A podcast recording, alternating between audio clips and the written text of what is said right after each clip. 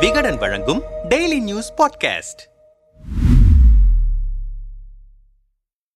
நாடாளுமன்ற தேர்தல் நெருங்கிக் கொண்டிருக்கிறது. அதோடு அயோத்தி ராமர் கோயில் திறப்பு விழாவுக்கான நாளும் நெருங்கிக் கொண்டிருக்கிறது. ராமர் கோயில் வேறு நாடாளுமன்ற தேர்தல் வேறு என்று இரண்டையும் பிரித்து பார்க்க இயலாத அளவுக்கு கடந்த முப்பது ஆண்டு காலத்தில் தேசிய அளவில் இரண்டும் ஒன்றோடு ஒன்று பின்னி பிணைந்தவை. அயோத்தியில் ராமர் கோவிலை கட்டுவோம் என்பது பாஜகவின் கடந்த முப்பது ஆண்டு கால முக்கிய முழக்கங்களில் ஒன்று. நரேந்திர மோடி தலைமையிலான அரசு தனது இரண்டாவது ஆட்சிக் காலத்தில் அதை செய்தும் விட்டது. அடுத்த ஆண்டு ஜனவரி இருபத்தி இரண்டாம் தேதி பிரதமர் மோடி முன்னிலையில் ராமர் கோவில் கோவிலில் கும்பாபிஷேகம் கோலாகலமாக நடைபெறவிருக்கிறது. இது தொடர்பாக ஆர் எஸ் எஸ் பிரமுகர் ஒருவரிடம் பேசும்போது ராமர் கோயில் திறப்பு நாளுக்காக அளவில்லாத மகிழ்ச்சியோடு காத்திருக்கிறோம். நாடு முழுவதும் ராமர் கோயில் திறப்புக்கான நான்கு கட்ட பிரச்சார ஏற்பாடுகள் செய்யப்பட்டிருக்கின்றன. நவம்பர் பத்தொன்பதாம் தேதி தொடங்கிய இந்த பிரச்சாரம் டிசம்பர் இருபதாம் தேதி முடிவடையவிருக்கிறது. ஜனவரி ஒன்றாம் தேதி இரண்டாம் கட்ட பிரச்சாரம் நடைபெறவிருக்கிறது. ராமர் படங்கள் துண்டு பிரசுரங்களை பத்து கோடி குடும்பங்களுக்கு கொண்டு சேர்க்க இலக்கு நிர்ணயிக்கப்பட்டிருக்கிறது. பத்து கோடி குடும்பங்களுக்கு கொண்டு சேர்க்க இலக்கு நிர்ணயிக்கப்பட்டிருக்கிறது. ஜனவரி இருபத்தி இரண்டாம் தேதி கும்பாபிஷேகம் நடைபெறும் நாளில் மூன்றாவது கட்ட பிரச்சாரத்தில் அனைத்து மக்களையும் ஈடுபடுத்த முடிவெடுத்திருக்கிறோம். ஒட்டுமொத்த இந்துக்களும் அயோத்தியில் கூடுவது சாத்தியமில்லை என்பதால் நாடு முழுக்க கொண்டாட்டங்களுக்கு திட்டமிடப்பட்டுள்ளது. இந்துக்கள் எல்லோரும் அவரவர் வீடுகளில் வழிபாடுகளை நடத்த சொல்லி பிரச்சாரத்தில் வலியுறுத்துவோம். அன்று நாட்டு மக்கள் அனைவரும் தங்கள் வீடுகளில் வழிபடுவார்கள். ஜனவரி இருபத்தி ஆறு முதல் பிப்ரவரி இருபத்தி இரண்டு வரை நடைபெறும் நான்காவது கட்ட பிரச்சாரத்தில் பல்வேறு மாநிலங்களிலிருந்து பக்தர்கள் சென்று வழிபடுவதற்கான ஏற்பாடுகள் முன்னெடுக்கப்படும் என்றார். குடமுழுக்கு விழாவில் அதிக அளவிலான எண்ணிக்கையில் மக்கள் பங்கெடுக்கும் விதமாக நாடு முழுவதும் மாவட்ட அளவிலான குழுக்கள் அமைக்கப்பட்டிருக்கின்றன. கர சேவகர்களும் இந்த குழுக்களில் இணைக்கப்பட்டிருப்பதாக கூறப்படுகிறது. மக்களை அழைத்து வருவது தொடர்பாக நாடு முழுவதும் இருநூற்றி ஐம்பது இடங்களில் கூட்டங்கள் நடத்தவும் முடிவெடுக்கப்பட்டிருக்கிறது. அயோத்தி இப்போதே மின்னொளியில் ஜொலிக்க தொடங்கிவிட்டது. கோயில் ஏற்பாடுகள் மட்டுமின்றி பல நூறு கோடியில் அயோத்தி முழுவதும் கட்டமைப்பு பணிகள் தீவிரமாக நடைபெற்று வருகின்றன. ரயில் ரயில் நிலையத்தை மேம்படுத்துதல் விமான நிலையம் என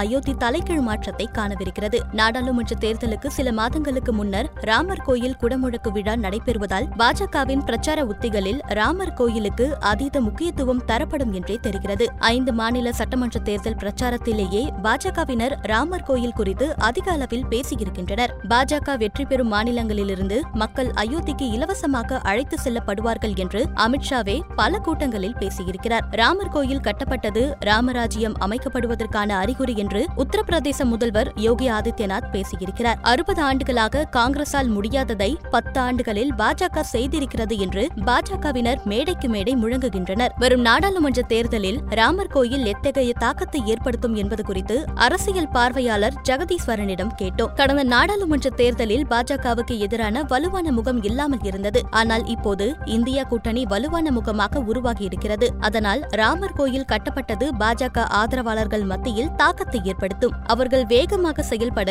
உந்துதலாக அமையும். பெட்ரோல் லிட்டர் ஐநூறு ரூபாய்க்கு விற்றால் கூட அவர்கள் பாஜகவுக்கு மட்டும்தான் வாக்களிப்பார்கள். ஆனால் சாதாரண மக்களிடம் பழைய மனநிலையே இருக்காது. மத பெருமிதங்களை தாண்டி பல வாழ்வியல் பிரச்சனைகளுக்குத்தான் மக்கள் முக்கியத்துவம் கொடுப்பார்கள். பாஜகவின் பத்து ஆண்டு கால ஆட்சி மக்களுக்கு பல்வேறு படிப்பினைகளை கொடுத்திருக்கும். கேஸ் விலை பெட்ரோல் விலை மின்சார வசதி என எல்லாவற்றையும் மக்கள் கவனிக்கிறார்கள். பெண்கள் சார்ந்த நலத்திட்டங்களை கட்சிகளும் பேசுகின்றன. அவற்றுக்குத்தான் மக்கள் முக்கியத்துவம் கொடுப்பார்கள். கர்நாடகாவில் நாம் அதைத்தான் பார்த்தோம். பஜ்ரங் பலி என்றார்கள். திப்பு சுல்தானுக்கு எதிராக பேசினார்கள். ஹிஜாப் சர்ச்சையை கிளப்பினார்கள். ஆனால் எதுவுமே எடுபடவில்லை. அதே போல மத்திய பிரதேசத்தில் கடந்த முறை காங்கிரஸ் தான் வெற்றி பெற்றது. அப்போதும் ராமர் கோயில் குறித்த விவாதங்கள் இருந்தன. இந்த முறையும் மத்திய பிரதேசம் ராஜஸ்தான் சத்தீஸ்கரில் என்ன நிலைமை என்பதை சட்டமன்ற தேர்தல் காட்டிவிடும். ராமர் கோயில் குறித்து பாஜக வேண்டுமானால் பேசலாம். ஆனால் வாக்கு அறுவடை செய்துவிடலாம் என்று பாஜக கணக்கு போட்டால் அது இந்த முறை நடக்காது என்றார்.